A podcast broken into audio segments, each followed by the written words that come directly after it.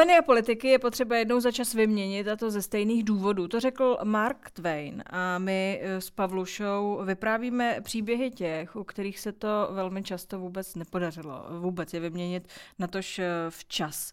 Eh, vzhledem k okolnostem si dovoluji konstatovat, že se z toho nikdo nikdy nepoučil, historie není učitelka života a že my tady vyprávíme příběhy, které se kolikrát vůbec nestaly, historky a snažíme se předvídat budoucnost na základě historie, která je vždycky zkreslená. Dobrý den, přeje Pavlína Wolfová. A Dobrý den. Pavel Pavluša Novotný. Díky, že jsi tady se mnou.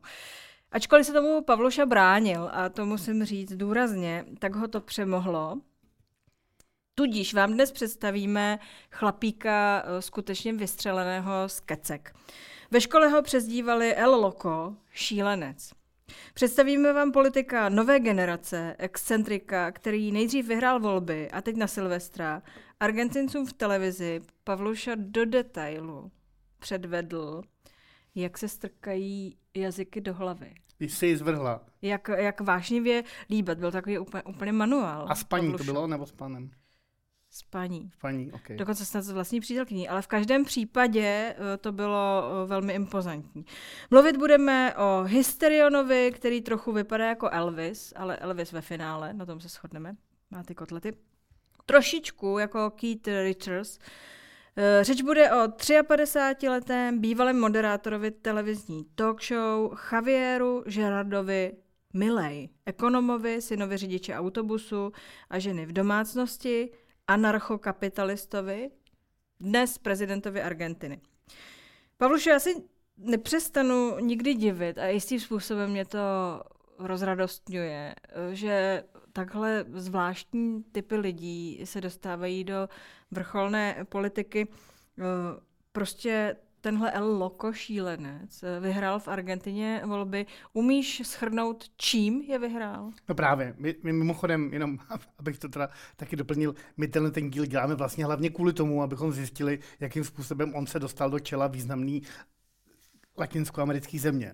A já myslím, že to je prostě tím, že se doba mění. Bohužel jsem asi staromělec. A on je fakt excentrický. On prostě, na druhou stranu, mimochodem, on e, svoji kariéru buduje dlouho ale jako televizní showman, jako člověk, který vyvolává nejrůznější kontroverze, jako má člověk kapelu. má kapelu, prostě je, je, celý život jako chce být viděn, což na konci tě požádám o nějakou analýzu psychického stavu jeho, protože já nejsem... Ne, to na konci bychom ho měli zařadit to video, to je taková analýza. No, já vlastně vůbec nevím. No, na druhou stranu, na druhou stranu, on je vlastně jako jak je šílený, tak zároveň to není úplně hlupák, naopak. On prostě jako v rámci ekonomie vystudoval eh, řadu škol, eh, účastnil se důležitých globálních setkání, jakkoliv teda ten jeho názor je velmi opět excentrický v rámci ekonomie i v rámci politiky, tak eh, to není člověk, který neví, o čem mluví. Dobře, ale pojď říct v heslech, čím to vlastně vyhrál. On to vyhrál jednoznačně negací, říká se, že to byla protestní volba ano. a v podstatě řekl, že ty všichni politici jsou k ničemu a že je potřeba je nakopat do zadku. Klasická... A s tím vyhrál volby. To je a tak to je klasická populistická Hláška. Dobře, a ne každému to stačí. Jo? Ne každému to stačí, ale jemu to v Argentině stačí, protože Argentina je v mizerném ekonomickém stavu i díky tomu, čemu se říká peronismus nebo někdy postperonismus. My jsme se o tom i spolu mluvili v jiných dílech a vlastně i budeme. Vlastně můžu říct, že odvysíláme potom díly, kde se k tím budeme zabývat víc. Je to vlastně taková zvláštní kombinace fašismu, no, každopádně kolektivního vedení, víš, je to takový prostě... Teď mluvíš o peronismu. peronismu. O peronismu. Ale trošičku je tam taky ta, ta, ta sociální Přesně stránka. Tak, je hlavně, to takový hlavně. mix. Ale pojďme nechat peronismus, ne, ne. dostaneme se k němu. On se vůči němu vymezil. On se vůči němu vymezil. Naprosto radikálně. Takže což jako... bychom se taky asi vymezili z části, ale možná ne takhle jako ne, štěpně. takhle jako on. Protože jak jsem to pochopil já, já jsem v Argentině ještě nebyl, jakkoliv se tam letos chystám, tak uh, tam vlastně se střetly zhruba tři větší skupiny, kterou jednu představuje on, což je teda jako ta, řekněme ta dosud marginální skupina, pak jsou ti postperonisté, kteří už dneska žijou v rámci demokratického systému, už tam jako nechodí se po náměstích v uniformičkách, který Juan Perón a Evita v tom muzikálu. A nebo prostě... Jsme, Můj prostě, otec zpíval Perona v tom muzikálu. Přesně, super, super. Tak, to je, tak tím pádem je to jasný. A pak je tam druhá asi eh, třeba skupina, kterou by volila řada nás, spíš tebe, ale teď to myslím bez ironie, bez ironie prostě standardních mainstreamových pravicových politiků, kteří řekněme, to s tou Argentinou taky myslí dobře. Ale on se vymezil taky vůči té pravici. On se totiž vymezil populisticky vůči celý té elitě. A je potřeba říct uh, férově, že to vyluxoval. Vyluxoval Prostě to, to vyluxoval. A navíc ta ekonomika je v mizerném stavu. On jemu fakt nahrává ta Já jsem věc. se dívala, oni mají teď uh, inflaci 140%. A... Tady pláčem a oni... A trvá Ale oni to jsou dl- na to zvyklí. Oni jsou na to zvyklí. Navíc jsou na to zvyklí, a to máš pravdu. Takže oni tam ta ekonomická situace je dlouhodobě špatná. Ale co je moc, je moc. No, jasně, ale je to dlouho. To hlavně dlouho a on prostě přišel s jasným radikálním eh, výkřikem, prostě, po- které všechny naházet do koše. No. Já se jenom trochu děsím, jestli tohle má být trend pro celý svět. To jsem se chtěla zeptat. Možná je to taková pro tebe uh, jako nepřijatelná až otázka, ale není eh, tohle jistým způsobem naznačená cesta, jak teď uh, budou vypadat ty politické elity nejen v Argentině? No, asi ano. Tak říkám, to je, my se na to pokusíme odpovědět. Nakonec Boris Johnson nebo spousta lidí se chová podobně potrhle, ale jako mnohem méně než on. Jo. To zase je To třeba je, říct, tohle je nejvíc. tohle Tohle je nejvíc. nejvíc. A já hned budu citovat na začátku. Já jsem si o něm přečetla v El País. Milej studuje telepatii a má medium ke komunikaci s nejstarším ze svých mastifů, který zemřel v roce 2017. Politik se s ním skrze médium prý radí. Na otázku, co je na tom pravdy, odpověděl. Co dělám ve svém domě, je moje věc. A pokud je to tak, a můj mastif je mým politickým poradcem, pravdou je, že si to z politiky pěkně rozdává. Ten Mastiff ještě ke všemu Se jmenuje Conan, Conan, potom Barbarovi, potom z toho filmu. samozřejmě. A my se k tomu pak dostaneme ještě určitě, protože To protože tomu... je to jen jeden z mnoha mastifů, ale tenhle je zesnulý mastif. No, ale ten zesnulý Mastiff byl naklonován do pěti dalších Mastifů, který dostali jména po tuším A to je jako pravicových. naklonován, že to nepoužíváme jako nějaký... Ne. asi Odjel do USA. Synonymum, prostě byl naklonován. Takže investoval poměrně raketu, no. někde to najdeme, do toho, aby naklonoval Konana a nechal si naklonovat 50 tisíc dolarů. 50 tisíc dolarů do toho vrazil a pak je všechny pojmenoval po různých eh, ekonomech. Hele, pojď, k mastifům se dostanem, když Ne, ne, nás ale doposloucháte, doposlouchejte nás, ale mně přijde na tomhle, na tom, co jsem tady citovala, nejlepší, že když se tě někdo zeptá, jestli eh, máš médium, aby se radil se svým mrtvým mastifem o politice, tak to prostě v normálním světě popřeš nebo uděláš z toho žert a on na to řekne, co dělám ve svém domě je moje věc. To mi přijde fajn. My jsme to četli oba, tam o tom píše The New York Times, o těch Mastifech. Prostě normálně největší, pravděpodobně největší a nejvlivnější noviny na této planetě popisují, jak se argentinský šílenec a prezident naklonoval psy, se kterými se radí. Rozumíš? To je prostě Jednoho, buď fair. naklonoval jednoho psa do dalších a o tom píše největší deník světa. Ano, s jistou jako vtípkem, bere to trošku jako Ne, podle mě to není je údiv. Údiv. Ale my to tady, tady těch věcí eh, údivu, ku podivu eh, je celá řada. Pojďme postupně, pojďme. Počkej, promiň, ale jenom technickou. Já si myslím, že on to vlastně dělá schválně. Že tyhle ty potrhlosti, víš, jako probereme je, je to A důležité. já si myslím, že každý věrný dobrý pes, který nebyl naklonován, je ztracený pes. Dobře. To si myslím okay. já. Eh, Pojďme eh, postupně, tak jak je to tady zvykem. Zneužívaný jako dítě, trvale rozzuřený dospělý, to jsem si půjčila taky z El País. Hmm. Jak to s ním bylo? On se narodil v Palermu, ale v Palermu čtvrti Buenos Aires. Ano, ano, ano, ano. Komu? Jeho táta byl řidič autobusu a pak nějak ty autobusy začal vlastnit, prostě stal se podnikatelem v dopravě. Ten vztah mezi nimi byl ale jako mimořádně špatný. Jako do dneška vlastně špatný je.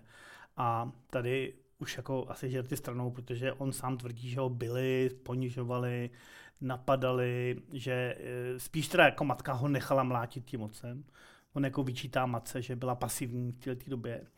A mm, tam jsou ty příběhy, ke kterým se potom třeba dostaneme, ale úplně neuvěřitelný. Naháněli ho po bytě, mlátili ho, prostě ta je- jeho sestra, která s ním vlastně do dneška jako žije. Teď to nemyslím jako sexuálně, ale... No někdo si myslí, že ano, ale k tomu se dostane. Dobře, ale, ale, dobrá. ale každopádně jsou jako opravdu silná dvojka spolu a ona vystupuje jako první dáma, tak tehdy to týrání s ním zažila taky, takže zjevně to není úplně vymyšlený. Víš, jako, No že ne, to, je, to se z toho psychicky zhroutila a skončila v nemocnici. Eh, tak, Při jedné té přesně tak. scéně eh, někde k ní eh, dojdeme v a, on, a on opravdu tvrdil, médiím dlouho do roku 2010, možná i později, že ty rodiče považuje za mrtvý, že se s nima potkávat nechce, že nezdílí jejich hodnoty, že ho trápili, mlátili a že vlastně já si skoro myslím, jakkoliv vůbec nerozumím té stránce života psychologicky a podobně, že to na něm jistě zanechalo eh, důležitý psychický eh, vlivy, jo, protože eh, on to mimochodem i často opakuje, tady ten příběh toho dětství. E, máma, teda táta byl teda ještě ke všemu Ital, takže, a teď těch nechci nějak vůbec etnic, etnizovat, jo, ten vztek, ale máma byla teda původem Chorvatka, takže e, i má jakoby evropský zázemí, což má ale v Argentíně kde kdo, jo. takže, takže asi úplně neměl štěstí na, na, na rodinu. No. A... no je pravda, že papež má taky takovýhle podobný původ, ale měl asi větší štěstí na rodinu. Bez pochyby. No. Proto, proto je papež a proto tenhle na, možná se stal navíc to jiná generace. prezidentem, je, switch premiérem Argentiny. Dokonce mladší než já. Mě rozčiluje. Je roční 1970. A taky má větší kotlety. Taky má Výrazně. Já nemám žádný. Pojďme si říct, co na rozdíl od tebe všechno Pardon. vystudoval ten člověk. On chodil do katolických škol, ano. na to katolickou střední školu, což by člověk takhle neodhadoval. Na druhou stranu jsme v Argentině, že? Má rodiče Itala a Chorvatku. No. Sám řekl, že byl velmi rezervovaný chlapec, věnoval se hlavně, hlavně škole a sportu. No, a, to, to jsi mi to o sobě říkal taky, když jsme se seznámili. Přesně. Zatímco spolužáci tvrdí, že byl šílenec blázen a měl výlevy nekontrolovaný už tehdy. Neko, prostě vykřikoval během hodiny a, a, a byl to šílenec a velmi pravděpodobně byl šikanovaný, což e, prostě toho člověka taky patrně ovlivní. E, na druhou stranu, e, jak dospíval, tak uh, se začal projevovat jeho exhibicionismus, řekněme. A tady už je to Takhle společný. se jako začínají všichni moderátoři. Takže se stal uh, prej, ne úplně, já jsem to poslouchal a ta kapela není úplně špatná, jakkoliv je to coverová kapela, prostě, že přebírají písničky od jiných skupin. Oni prý údajně hlavně od eh, Rolling Stones, ta kapela se jmenuje Everest, já jsem to slyšel, jako nebylo to úplně nejhorší. Jakože víceméně... On tam zpívá, nebo co je tam Myslím, jeho úloha? Myslím, že jo. A něco snad na kytaru hraje. Ale jako já jsem zase těch záznamů tolik nenašel, takže úplně nevím. Navíc jako, ta, jako hudebně ta kapela není jako nijak objevná, že jo. To jsou prostě věci převzatý, které oni to oni hlavně jako sekali. hráli Stony, že jo. No, hráli hlavně Stony a e, pak ještě e, chytal za druholigový tým dneska a což taky není málo. Hrál fotbal. No, fotbal. no to, to taky nezlob, to tam taky hrajou všichni, i papež. Tak a on byl brankář teda, takže měl specifickou roli na tom hřišti, ale to tam přesně hraje i papež. Já, já jsem si právě říkal, že... A papež ještě tančil tango, tak mě by zajímalo, jestli jsi se dopátral tady v životopise, že by... se, že ne. Jako určitě někdy musel tančit tango, ale předpokládám, že, že ne všichni Argentinci milují tanec tango. A ta líbačka silvestrovská měla uh, jako, při, jako dalo se z toho vyvodit, že možná tam někde v základu Hele, jako, tango. Mohlo. Jako Češi, no, tak jako já taky nemám rád fotbal a Češi to milují a nemám rád No proto máš tu bezva Mekinu, že, že fotbal, Tom... vysloveně pro opravdu vybra, jenom vybraný fotbalist. Přesně. No tak on umřel můj idol Franz Beckenbauer, takže to jsem vlastně řekl, když to natáčíme. To jsem neměl, ale to, to je, je milý. Ten měl podobnou takovou mikinu právě. Uh, jak udělal eh, kariéru? O, on se rozhodl, on sám tvrdí, zase on sám, ale je to možný, že eh, koncem 80. let už tehdy byla situace v Argentině velmi špatná. Prostě ta země se ekonomicky propadá, pořád lze mluvit o tom, že ta země je vyspělá a bohatá, ale v rámci tohohle z toho, eh, řekněme, v rámci ekonomických ukazatelů se propadá. A on se tehdy rozhodl, že bude ekonomem. Prostě si to údajně řekl. Ono taky velmi pravděpodobně, pokud chceš v Argentině uspět, tak to asi je dobrá cesta, protože ty ekonomové jsou zvaný do televizních show a je to prostě téma pro Argentinu a bez pochyby. No, vystudoval školy, který já jsem přiznám se, slyšel poprvé, ale trochu jsem si je googloval a některý jsou opravdu jako nejlepší v zemi, takže eh, jako hlupák to není a vystudoval ekonomii jako seriózně. Není to prostě člověk, který by úplně jako který bys to vymyslel. Víceméně jako český politici mají kolikrát tendenci studovat na naprosto neznámých školách někde, nechci říct jenom na Slovensku, ale všude možně, že jo. Tak, tak on ne. On jako vystudoval uh, soukromý školy, nicméně on se vymezuje vůči škole v Buenos Aires, té největší univerzitě, tvrdí, že to je eh, neomarxistická továrna na komunisty nebo něco takového, protože on je taky v tomhle směru šílený. Takže on studoval na jiných, většinou soukromých školách, ale ne nekvalitních, to jako zase v případě Argentiny eh, tak není. Eh, ale on... je potřeba, že jako poměrně šlápnul do pedálu, že nejen, že teoreticky vystudoval ekonomii a šel od toho, ale že ta ekonomie ho vlastně živila jo. a zařídila mu tedy jo, ve finále jo. tu politickou kariéru. Protože Lidi mu to věří, se... no. no. Lidi ne... mu věří, že je ekonom, no. Lidi mu věří, že je ekonom. On uh, byl poradcem důstojníka, který byl guvernérem jedné provincie no. během argentinské chunty a později sloužil jako poslanec a má, uh, po, považuje si ho jistým způsobem biznis. No samozřejmě, tak on byl ekonomem uh, velkých bank, sedmá největší banka v Argentině, celosvětová banka HSBC, HSBC česky, ale takhle se to má hláskovat. Je fakt velká banka na světě, on jí byl, byl hlavním, hlavním ekonomem. ekonomem. A nejenom jí, on pracoval i pro nějaký penzijní fondy a podobně. Takže on je opravdu jako člověk, který reálně uh, ty ekonomie rozumí. Jaký z toho vyvodil výsledky, důsledky je jiná věc, protože jeho interpretace ekonomických procesů je specifická. Jak se k tomu později dostane, on třeba chce zrušit centrální banku a, a v podstatě zavést dolar. Tě vůbec připadá, že eh, s tím, že všechno zruší, eh, s tím teď vyhrál, ale k tomu se dostane v detailu. Eh, v roce 2021 se stal poprvé poslancem ano. za ultrapravici. La Takový... Libertad Avanza hnutí. Víme o nich něco blíž? Tak já bych řekl, že to je takový spolek, který založil on hlavně. Víme, dostali se do parlamentu, dokonce podle jedných těch zpráv tam na tu kandidátku dosadil potom i svoji matku, ze kterou se pravděpodobně smířil. A Mastifa. Mastifa naštěstí ne. Jakože koně do Senátu neposlal, ani těsně, Mastifa. Těsně. Eh, on sám tvrdí, že je anarchokapitalista, co to, což, je, co to, což co je právě... představíme, anarchokapitalista. Já, já jako vlastně sám jako vím, ale, ale je to to říct jednoduše. Zatímco neoliberálové tvrdí, že je třeba nechat biznesu co největší prostor, ale v rámci státu, tak anarchokapitalisti došli tak daleko, že říkají, že je třeba zrušit stát, aby ten kapitalismus nebyl omezovaný ani tím státem. To mě zaujalo právě, já jsem přemýšlela, jestli existuje něco jako pravidla pro anarchokapitalismus, no. nějaký základní body.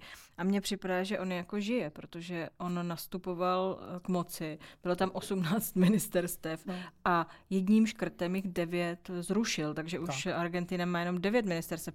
To je anarchokapitalismus? Tak to je jaksi projev anarchokapitalismu. Je to projev, je to vedlejší. Já, já si teda myslím, že podobně jako anarchismus klasický, tak ani anarchokapitalismus, což je teda něco jiného, ale e, jako zavést nelze. Ty lidi se můžou... To jako... se, naopak to se musíš zrušit. Aby si byl anarchista, tak musíš všechno zrušit. Přesně.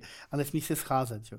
A nesmíš vůbec... Musíš se rozcházet. Přesně. No, Takže jako, eh, je to taková, jak, jak si pro něj maxima, řekl bych, že to je další trochu střeštěnost, říkat o sobě, že je anarchokapitalista, on je prostě libertarián, to znamená, eh, bojuje proti zásahům státu a chce největší osobní svobody. On to vlastně se projevuje i v tom, že on říká, aby zase šokoval, říká, no tak budeme obchodovat s orgány lidskými, tak je to jenom další trh.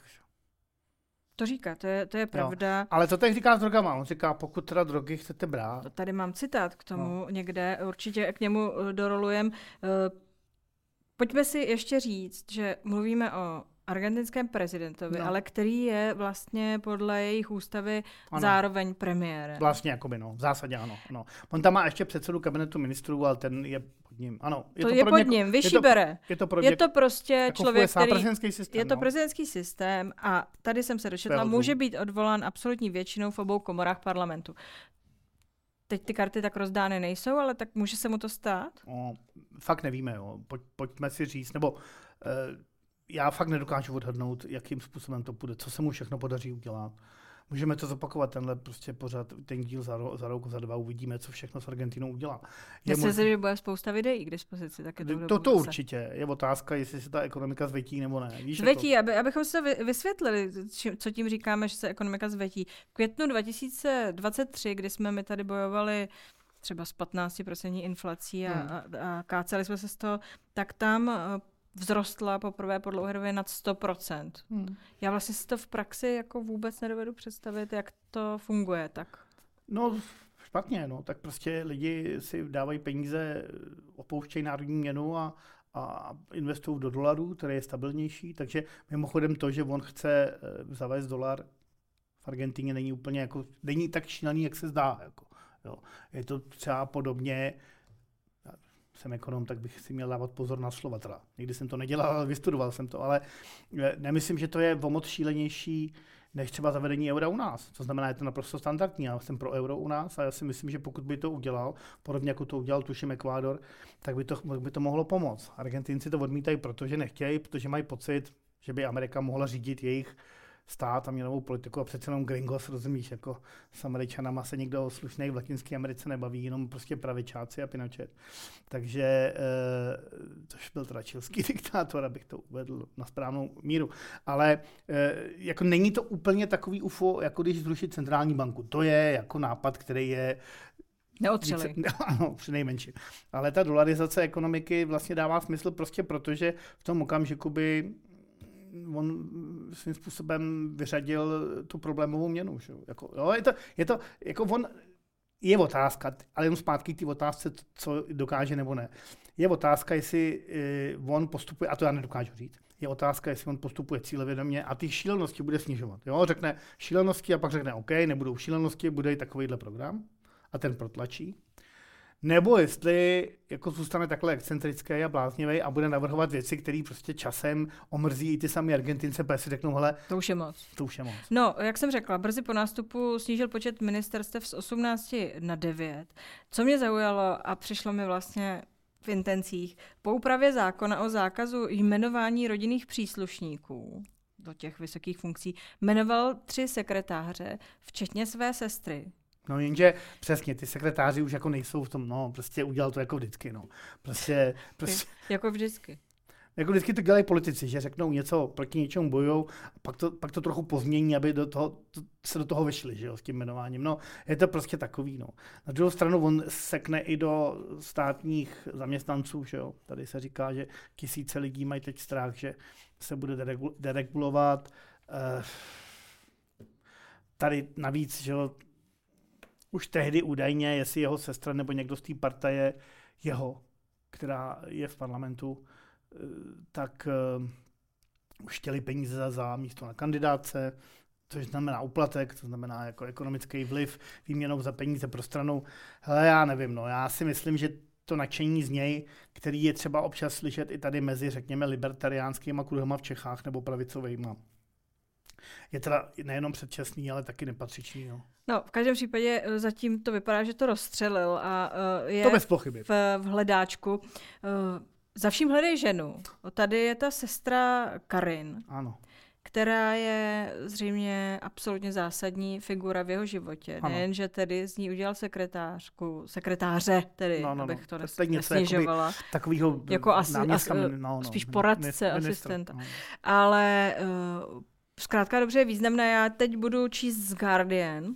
Když Javier uh, Milei poprvé vstoupil do argentinského prezidentského paláce, neprovázela ho viceprezidentka ani partnerka. V tomto klíčovém okamžiku s ním byla žena, kterou mnozí analytici popisují jako klíčovou postavu s neohraničenou mocí, tedy jeho sestra Karin.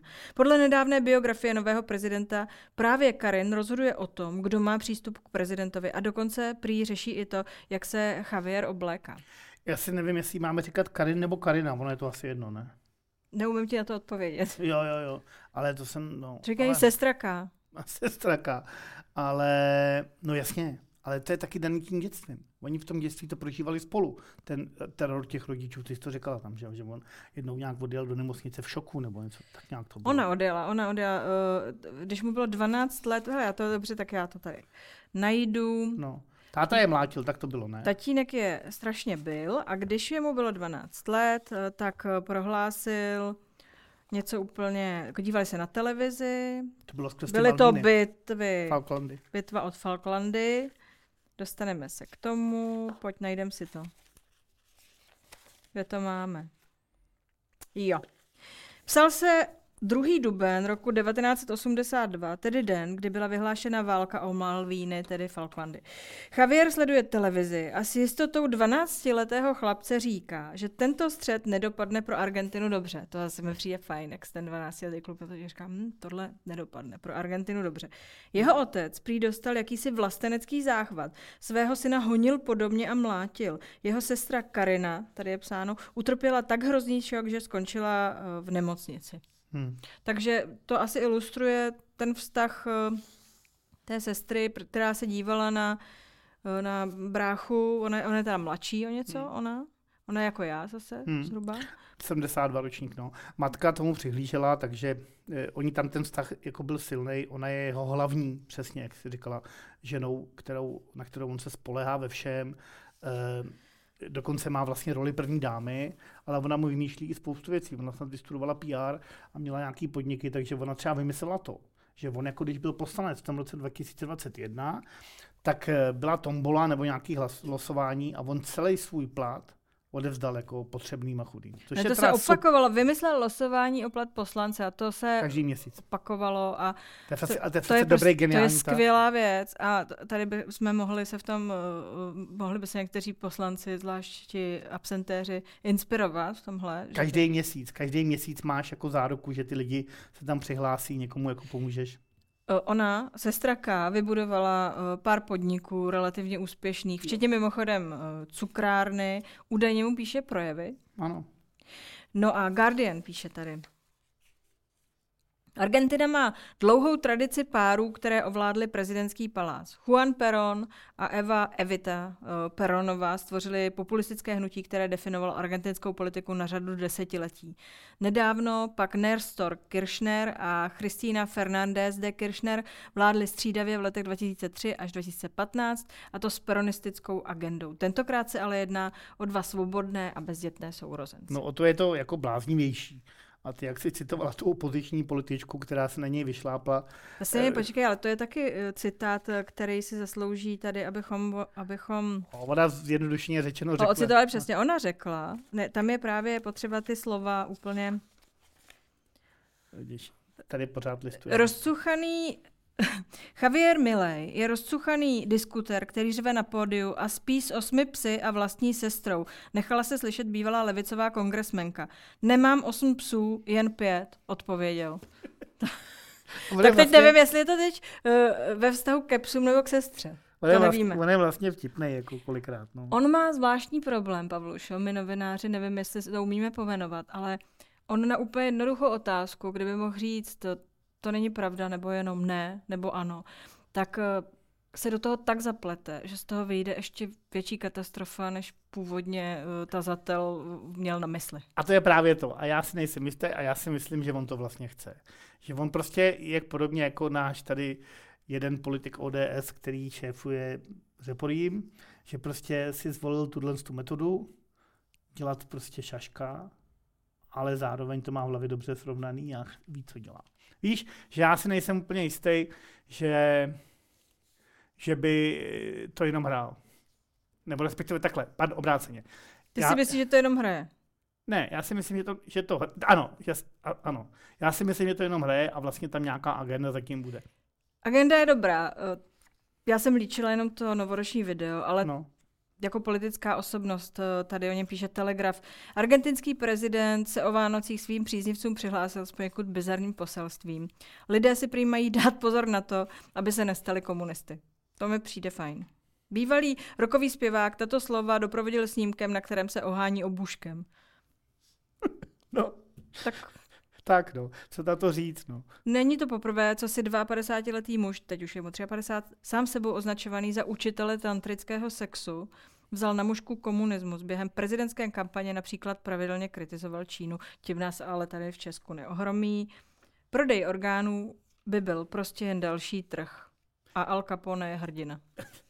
Ale když se bavíme o té zahraniční politice, tak uh, on opravdu prosazuje užší vztahy se Spojenými státy, podporuje Ukrajinu uh, během agrese ruské, to znamená, což teda jako v latinském americkém kontextu není úplně pravidlem, protože tam řada těch levicových vlád při nejmenším lavíruje, tady v tom vztahu Ukrajina-Rusko, v tom konfliktu, typicky Brazílie, ale nejenom, eh, i třeba Kolumbie a tak.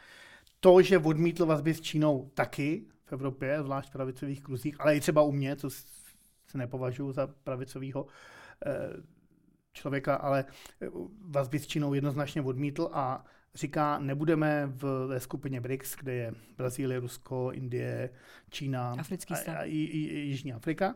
Takže tohle to všechno odmítá. Podporuje Izrael a to dokonce způsobem, který je zase trochu excentrický, ale a možná se k tomu dostaneme, který souvisí s jeho vírou, respektive vnímáním náboženství, ale je jednoznačně v tomhle ohledu třeba ta zahraniční politická orientace nám se zdá jako standardní, ale není to standardní v Latinské Americe, takže, takže tady bych řekl, že svým způsobem nám může vyhovovat, a jsem četl na Twitteru právě od svých pravicových kamarádů, řekněme, jako ze začátku říkali, ty je úplný šílenec, ne, se tam vzal. El pak- Loco. El Loco a pak vlastně začali sledovat jeho zahraničně politické kroky a říkají si, no, třeba se s ním vlastně nakonec bude dát souhlasit. No, protože ta domácí politika je taková driáčnická, takový výraz tady. Nepřišel jsem sem vodit jehňata, ale probouzet lvy.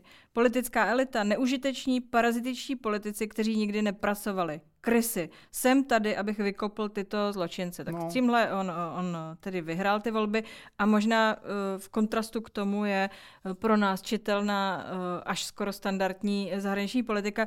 Na druhou stranu, když se vrátím do té interní, El Kronista píše, souhlasí s legalizací užívání drog, jak se říká, podle něj je to v rámci svobodné společnosti logické.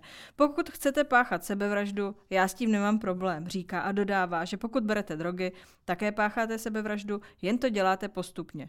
Na otázku, jestli někdy bral drogy, odpověděl, že pouze jednou kořil marihuanu a dodal, pamatuju si z toho jen to, že jsem se dost smál.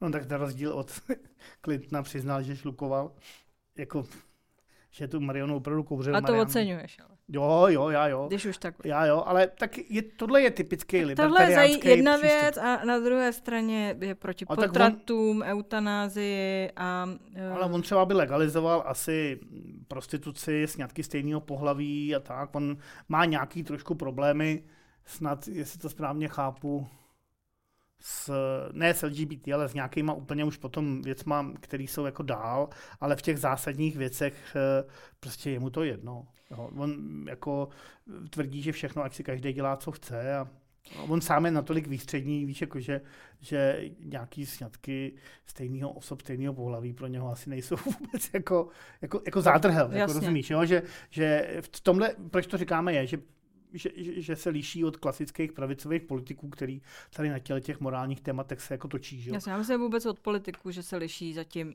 A to jsme právě začali Obecně, tím, že je ale- otázka, jestli to tak bude i nadále, že se bude lišit od jiných politiků. Ty jsi zmínil um, ten jeho postoj k víře v souvislosti eh, s Izraelem. On eh, prosazuje tedy přesun ambasády do Jeruzaléma. I to je nám blízké. Já bych připomněla, eh, že papež František eh, se narodil tamtéž, má velmi podobný ten background, byť tedy tam Je je, ta, i ta no. italská, jestli Hmm. se nepletu větev, tak jako u něj. Ale jsem, je starší samozřejmě, ale uh, prostě oba to někam dotáhli, jsem Ano, ano, chtěla ano, vlastně ano. říct. Papež František je teda z ryze italský rodiny. A on ho ale se- nemá rád, ale Ne, ne, ne, ne, ne, ne. Milej řekl, že to je špinavý levičák a, a kri- církev kritizuje hlavně kvůli němu a skrze něj, skrze papeže Františka. Protože to je taky dobrý terč, víš co, v té Argentině. Prostě to je... No dobře, a tak jak on to má s vírou, anarchokapitalista? No. On, on říká tady právě, že čte Tóru a v New Yorku navštívil hrob ortodoxního rabína, který založil takový velký hnutí na obnovu judaismu, eh, který je takový poměrně, řekněme, radikální. Dokonce zvažoval konverzi k judaismu, pak zase několikrát opakoval, že to udělá, pak jednou řekl, že, že to asi nepůjde, protože by všechny ty příkazy nemohl plnit, jo? že prostě šabat a všechny, všechny jako řekněme dietu a tak. Ale každopádně k tomu má velmi silný vztah a několikrát oznámil, že chce k judaismu konvertovat. Což, proč ne, ale jenom chci říct, že u, judaismu to obvyklý není. E, Zatímco e, křesťanství nebo islám dokonce i buddhismus, nebo i buddhismus konvertity vítají a vlastně se i kolikrát snaží ty konvertity získat, tak eh, tato náboženství, třeba i hinduismus, ale hlavně judaismus, ten tvrdí, že se judaistou jak si rodíš v nějakým, do nějaké komunity a, a vlastně o tebe příliš nestojí. Takže eh, to není, není to myšleno zle jako proti judaismu, ale je to takový prostě pravidlo. Není to typický světový náboženství, takže proč on se zrovna zamiloval do tohle, je taky se zamiloval prostě do Mastifu a mluví skrze, s Konanem Mastifem skrze médium. No, tak no, tam... to, na tom by nic nebylo, upřímně, kdyby mu uh, Conan neradil, jak má dělat tu politiku. Uh, zajímá mě, je to pro Argentinu něco, uh, co se dá srovnat s převratem? Protože ten jeho volební výsledek byl fascinující. Když no. se to stalo, tak ještě byly takový, jako ne, to, on se asi ne, to nemůže, jako nemůže urvat, urval to. Takže ptám se, je to převrat eh, v tom politickém a ekonomickém smyslu pro tu zemi? Asi jo. Nebo protože to není převrat vojenský, tak se ukáže, co on dokáže prosadit. Jo. To znamená, kdyby takovýhle převrat udělali uniformy, no tak samozřejmě začnou tlačit ty reformy. On je tlačí, ale už narazil. To jsme viděli, že už poprvé naráží časem podle mě začne narážet i u lidí běžných. Takže je otázka, ale ano, ano. A vlastně znova, jo, podle mě tým ta Argentina dala najevo, že už nechce tu starou politickou třídu a že nechce peronismus ve své většině a že chce prostě nový politiky, jakkoliv jsou potrhlí a šílený, jako je milé. Takže je to převrat. Na druhou stranu je to politický převrat daný volbama, no to znamená, že ty volby taky můžou přijít znova, nebo přijdou znova, doufám, no určitě, proč by ne. A, no ne, jako není to Rusko. To, nebo, to už by bylo napováženou, ano. Jako, že by udělal opravdu vojenský puč, na to fakt nemá. A uvidíme, jak, kam to dotáhne. Ale ano, je to, je to velká změna pro Argentinu, ale zase na druhou stranu Argentina je tak stabilní dlouhodobě země, jakkoliv má ekonomické problémy, že se tam nestane snad něco jako byla vojenská chunta, se kterou se ta země vyrovnává dodnes. Já budu tady citovat uh, The New Statesman, což je levicová záležitost. Jo. Politický úspěch libertariánů je pravděpodobně nejúžasnějším fenoménem těchto podivných časů. Tito tradičně upřednostňují individuální svobodu před kolektivními svobodami, či spíše na jejich úkor. Pro nejprominentnější přívržence tohoto proudu, jakými jsou třeba Elon Musk či nově zvolený argentinský prezident Javier Milei, je navíc typické, že jejich libertarianismus je prosycen autoritářskými tendencemi. Stejně jako neoliberálové jsou i libertariáni skeptičtí k demokratickému státu jako takovému. Takový stát není hrozbou pro fungující trh, ale po jejich soudu omezuje individuální svobody. Ano, ale jak to tam pokračuje? Neoliberálové využívají stát k posílení trhu, zatímco libertariáni považují samostý, samotný stát a jeho úřady a jeho regulace za invazivní a škodlivé.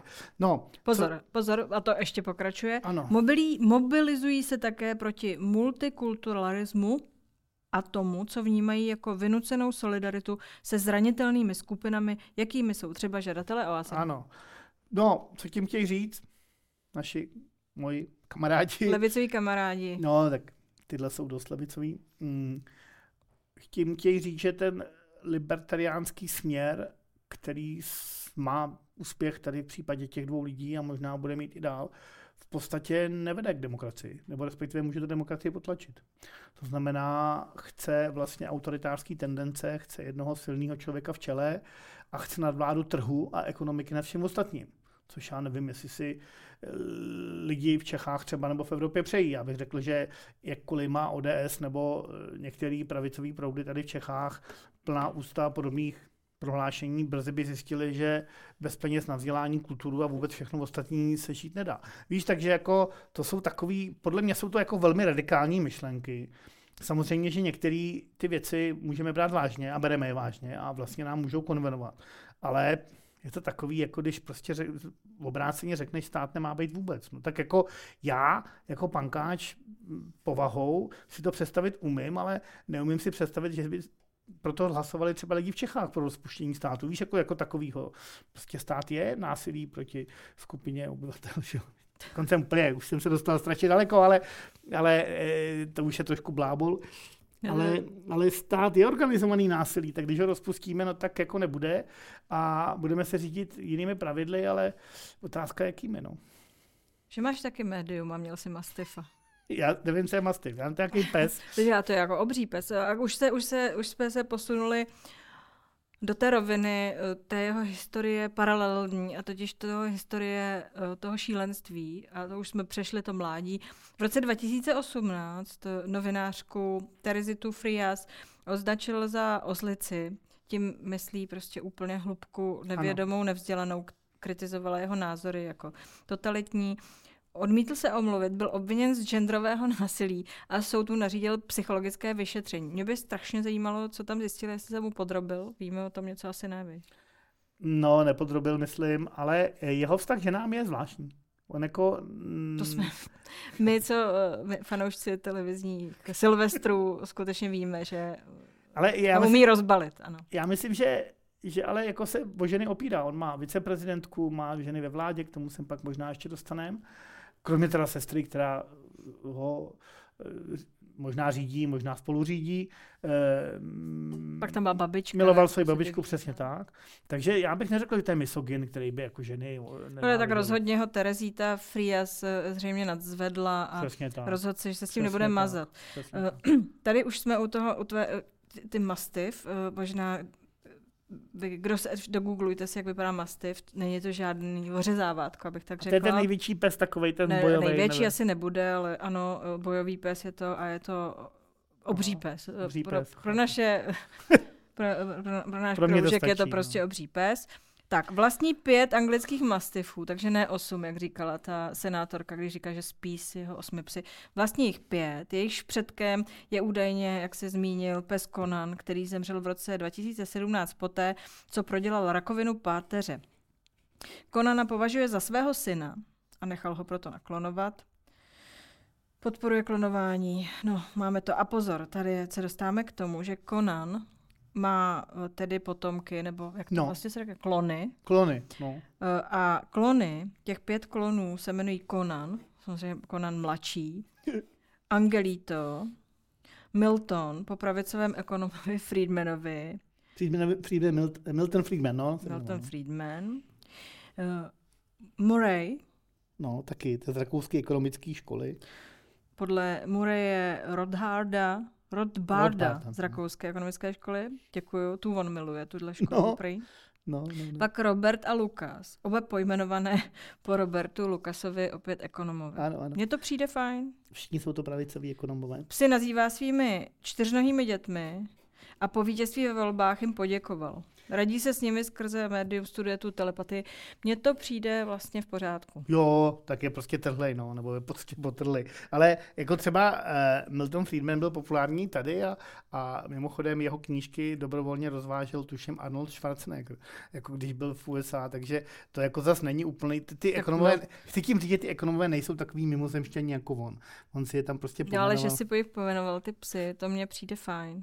A mně to přijde šílený. On tady že on, eh, říká se tomu cosplaying, to je ta moje oblíbená, že když to najdu u nějakého politika, tak mě to vždycky baví.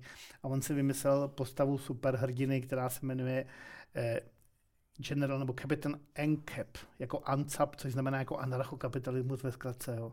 Takže se, máme tam někde fotku, pak tak si to dogooglujte, nebo ji tam dáme, jak on má takový, to jak Superman trochu, něco takový, má takovou divnou tyč, na tom má nějaký, nevím co, prostě. Motorovou pilu, ty si, to, on má ten... Eh, tohle ne, tady, motor, tady, ne? když je tady tohle toho kapitána, tady tak to ne, ale na Twitteru ta, ten obrázek je, ale pak má tu motorovou pilu, ale tady zase. Já si prostě myslím, že to je z jeho strany jako vědomá hra, ta pila symbolizuje, že vořeže ty náklady, jo? To je symbolická věc, jako jsem agresivní, Ale řežu, musím teda říct, že kdyby teď a... přišel Zbigněk Staňura s motorovou pilou, připomenu, že taky řeže náklady, že by to působilo poměrně nestandardně v naší No v Čechách, jo, protože my jsme, takový, my jsme takový hobiti, takový kondelíci, ale v té Argentině prostě musíš jakoby dělat trošku eh, jako bordel. Prostě... Takže ořež, prostě škrtám a na, nastupuju do... S motorovou pilou motorovou... a dělám bordel a řešu to všechno a všechny a my, A my trapně uh, tisková konference. No to kdyby, jako teď ani není. Česko v kondici, nebo ve formě, jak se to jmenovalo. No, no, no, no. Takže on nastoupil s motorovou pilou. Uh, mimochodem, uh, přišel, s, kromě té pily a té jeho figury, uh, anarchistického kapitána. Superhrdiny takový. Superhrdiny. Tak, jak jsme řekli, sám sebe označuje se instruktora tantrického sexu. To možná vysvětluje, že on, jak o sobě říká, že prosazuje tu volnou lásku No. Se usmíváš. Ne, protože mi to přijde, když je takhle o něm mluvíš, ne. tak zjistíte vlastně fakt mimozemšťan. To je, to, je to skvělý a uh, média to jako přijala, že je tedy inst- taky ještě, instru- kromě jiných věcí, instruktor tantrického sexu a prosazuje tu volnou lásku. To by asi vysvětlovalo to, že prostě nepřivedl první dámu, byť už je v pokročilém věku, když jste vrstevníci, viď? A a že tam má tu no. sestru a Děkuji. tak nějak se tam rodí ty různé spekulace, jak moc ta volná láska tam je nebo není. A... To si myslím, že pravda není. On má partnerky, Mnoho. K těm už se dostáváme, takže to jako si myslím, že tady ten problém nebude. E, ještě teda zpátky k těm jeho politickým postojům. Jednak teda podporoval Donalda Trumpa a tvrdí, že opravdu mu ty volby ukradli. Tady si ale myslím, že třeba vezme zpátečku časem, jo. Ale prostě v určitou dobu on zacílil na voliče Donalda Trumpa, nebo respektive příznivce Donalda Trumpa v Argentíně, bych si typnul. Tady uh, považuje změnu klimatu za socialistickou no, lež, tam se zase shoduje s Václavem Klausem částečně. Tady s celou tou partou věří i některým konspiračním teoriím, e, typicky o výměně obyvatel a marxistickém spiknutí a podobně. No, obvině z násilného přístupu k novinářům a kritikům, to se no, hodně to nasazovali na Miloše Zemana v tomhle smyslu no, třeba. No, jako novináře, se... prostě po, přitom sám, jako, přitom sám, že abychom to znova zopakovali, a je to strašně důležitý, on se vyprofiloval jako televizní moderátor a host těch show. On jakoby byl ekonom, který víceméně prostě učil na vysokých školách, ale v určitém okamžiku začal eh, vstoup, vstoupil do toho mediálního prostoru, to znamená v televizi, všude, začal vykřikovat ty svoje hesla, začal urážet ty lidi, ale zároveň, zároveň často mluvil srozumitelně o té no, ekonomice. protože se to naučil. Ano, takže on vlastně, to není blesk z čistého nebe. On je to docela známá osobnost v Argentíně. My jsme ho neznali do té doby, většina z nás samozřejmě, protože se o argentinskou politiku do detailu nezabýváme a nezabýváme se lidma, kteří vystupují v tamních televizích. Jo. Ale on to pro Argentince to není neznámý člověk. Co ty jeho ženy? O sestře jsme mluvili, o babičce jsme mluvili, ale jsou tam i další. On přivedl viceprezidentku ano. Viktorii Bizaruel. Ano. Co o ní víme? Ta je velmi konzervativní teda, ale opravdu konzervativní, ne jako libertariánská, to znamená, eh, jako jedna z mála obhajuje argentinskou vojenskou diktaturu. Tuším, že snad dokonce je dcerou nějakého vysokého důstojníka. Eh, je tak ultrakonzervativní, že dokonce eh, chodí na mše zjednodušeně řečeno skupiny, která má problémy s Vatikánem. V rámci katolické církve existují jednak samozřejmě levicové proudy, nebo jako teologie osvobození a podobně, ale zároveň tak radikálně konzervativní e, skupiny, které dokonce mají problém s Vatikánem a mimochodem Vatikán je třeba odmítá jakoby uvnitř té církve v podstatě, jsou vydělený z té církve, takže to jsou... To jsou ti, co označují papeže Františka za Kaligulu. No, to jsou ještě pořád ty lidi, kteří v rámci té církve jsou napravo, ale řekněme, že v ní. Ale tyhle ty lidi tvrdí, že druhý vatikánský koncil, kde došlo třeba k tomu, že eh, skončila latinská mše v zásadě, ona není zakázaná, ale za, a teď se mše vysluhuje v národních jazycích, tak tvrdí, že to je špatně. To znamená, oni nesouhlasí s druhým kancilem, s koncilem, abych to zjednodušil, nesouhlasí prostě s vývojem církve od 60. let minulého století. Pak jsou v té vládě uh, žena Patricia Bullrich, eh, ministrině bezpečnosti, no. policie, národní policie, no, no, no, námořní no, no. policie. Uh, Uniformy vede. Máme tam Dianu Mondino, ministerstvo no. zahraničí vede. Poměrně no, no, no. dost co obsadil tu, těch, těch, ta zbylá ministerstva, než ta, ta ostatní zrušila, pak tam vlastně máme jedna, dva, tři, Možná i víc, čtyři a... ženy. No ale na těch vlivných. Podle z devíti. Něch, podle něch no, tam, z devíti, no, čtyři no. ženy z devíti. To je slušný výsledek, to snad nikdo bychom, nemá. To by se mohli i posluchači případně kouknout, jaký tam vlastně zbyly eh, ty ministerstva. Ale co chci říct, uh, uh, on uh, se přece nebojí žen. To vůbec ne. On tam milá dává ženy vlastně bez výjimky takový, který nejsou progresivistky nebo feministky v tom progresivním smyslu slova. On se vlastně obrací na ženy, který E, jsou, řekněme, staromilský nebo konzervativní. A ty on tam jako bez, bez problémů jim naslouchá, bez problémů se s nima radí, kromě mastifu, a bez problémů e, s nimi spolupracuje. To já si myslím, že to není jako misoginství. On spíš jako tady v tomto případě e, odporuje těm progresivním tendencím, jak se dneska moderně říká. Ale výbuch. Vzhledem k tomu, že tedy je stoupencem té volné lásky, tak tam manželka není. Je tam uh, ta milenka, kterou uh, tedy svět uh, viděl uh, téměř, jaký pán Bůh stvořil. Fakt? Já myslím, že to byla ona. Ročník 78 to by tam odpovídalo. Jo. Ano. jo. Uh, úspěšná herečka, komička, impresario uh, je ona. A v roce 23 oznámil oficiálně jejich vztah, což mi přijde fajn. Ale ona prej opravdu je úspěšná. Ona teda se proslavila tím, že imitovala prezidentku Kirchner, Kirchnerovou, která je jeho ideovým nepřítelem.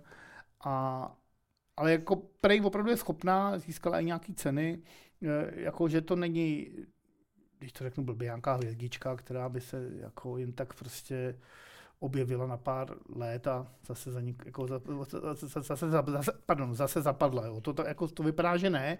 Já samozřejmě nejsem specialista na argentinskou kulturu a, a, a stand-up, ale vypadá to, že ona zrovna jako je zase poměrně silná žena. V tom smyslu, jako, že e, sice se ještě proti sestře Karině neprosadila, ale co na ní může být. A třeba ta, ta Milenka přední, která byla o kus o chloupek starší, rok 65, Daniela Mori, tam mi spíš připomínala takovou jako zpěvačku, z, která vlastně kromě toho zpěvu nic moc jiného nedělala. Jako nevěnovala se tomu. byla ještě. O, tak to ty nepovažuješ za práci? Považuju, Pojď si o tom povíde. Považuju, považuju, samozřejmě, ale e, ta nynější partnerka Fatima Flores vypadá opravdu jako, víš, jako že má vlastní podnikání, vlastní e, programy, organizuje věci, je, je taková jako mnohem funkčnější. Se mi zdá, no. Mm. Ale že fakt, fakt si mě připadá, že to může být taková sestra babička. Víš, že to je tady v té tady v té partě těch, jenom mi to připadá, ale myslím si to, že tady v té partě ženských ona jakoby má svoji roli a že vlastně takhle funguje. Ty tady píšeš, troufneš si jenom psychoanalýzu. No samozřejmě, že si netroufám, já už jsme tady jednu tu, tu větu my jsme tady jeden ten citát už uh, zmínili, ale je to můj oblíbený citát. Javier Milej je rozcuchaný diskuter, který řve na pódiu a spí s osmi psy a vlastní sestrou. Nechala se slyšet bývalá levicová kongresmenka. Nemám osm psů, jen pět. Já si myslím, že tenhle tahle, tahle, uh, tenhle dialog přesně obsahuje, jak to je. Určitě. Já si pořád, a už to opakuju asi po čtvrtý, já si pořád myslím, že je to trochu vědomá hra, a že on nakonec se nezblázní úplně a nepovýší mastify do parlamentu, ale prostě pokusí se prosadit některý antisocialist, nebo jako protiperonistický, protisocialistický návrhy, který té Argentině, jakkoliv nejsem napravo, můžou v tuhle tu chvíli zvednout ekonomicky, což ale bude muset teda jako z toho rozcuchaného diskutéra se stát standardnějším politikem. Ne snad úplně standardním, ale standardnějším. A, a klidně může dál spát v posteli s osmi psy, i kdybych bylo jen pět. V tomhle já jsem naprostý liberál a těch má 12 těch psů a, a Milenek šest na jednou ve svém bytě. To je opravdu jeho věc a e, budíš, jo. E, já nevím, jestli na to není nějaký paragraf, ale... ale... Já myslím, že v Argentině ne. Tak Argentina je poměrně no ne, tak normální jako země. V dnešní Argentině, představ si, že by tam někdo Nevím. Jako myslíš, že v Argentině, která zvolila Mileje, že no. je možný jako všechno. Tak. No, jestli se, jak, jsme se dívali na ty, na ty předvolební eh, agitační šoty a vlastně i ty, i ty jeho příznivce, jsou to trošku podivíni i oni, jo? že tam prostě křičí a, a vlastně jsou to malinko, nebo ne malinko, jsou to bez pochyby protestní hlasy, jsou to lidi, kteří jsou i, i výstřední, řekněme ti voliči, takže Eh, je otázka, jak se k tomu postaví vlastně Argentina jako celek, což my ale v tuhle chvíli opravdu nevíme a můžeme si říct, že pokud eh, se takhle budeme scházet ještě nějakou dobu, tak po určitý době prostě se k tomu vrátíme a podíváme se, co on vlastně reálně dosáhl v té No Argentině. a tady je, t- teď jsme hmm. podle mě hřebíček na hlavičku. Ty si vůbec nechtěl se jim zabývat a podívej se, pojď tady přiznat na rovinu, že ti to udělalo krásný začátek roku, že jsme se mohli ponořit do tohohle příběhu, který je neotřelý a uh, absolutně podle mě, a já bych si přála, aby dlouho nekončil. to jo, ale, ale trošku jsme eh, oproti jiným dílům se bavili o, víc o, o fríkovi, než o politikovi, ale budíš. No, jako. no ale to prostě je dnešní svět. Jo, Těch jo, jo, jo. jsou dneska politici. No právě, proto... A teď je otázka. No. V tomto případě mluvíme v takových případech o někom, kde je padouch nebo hrdina, víš? Protože Tady jsme na začátku toho příběhu. Přesně jako tak. pro mě je to hrdina začátku roku, protože já jsem si to strašně užila. Tak jako říct něm, já právě nevím, jestli je padouch nebo hrdina. No. Pro mě je to trochu padouch v tom, že mu nevěřím, co dělá. Já si myslím, že to dělá fakt jako, že to trochu hraje.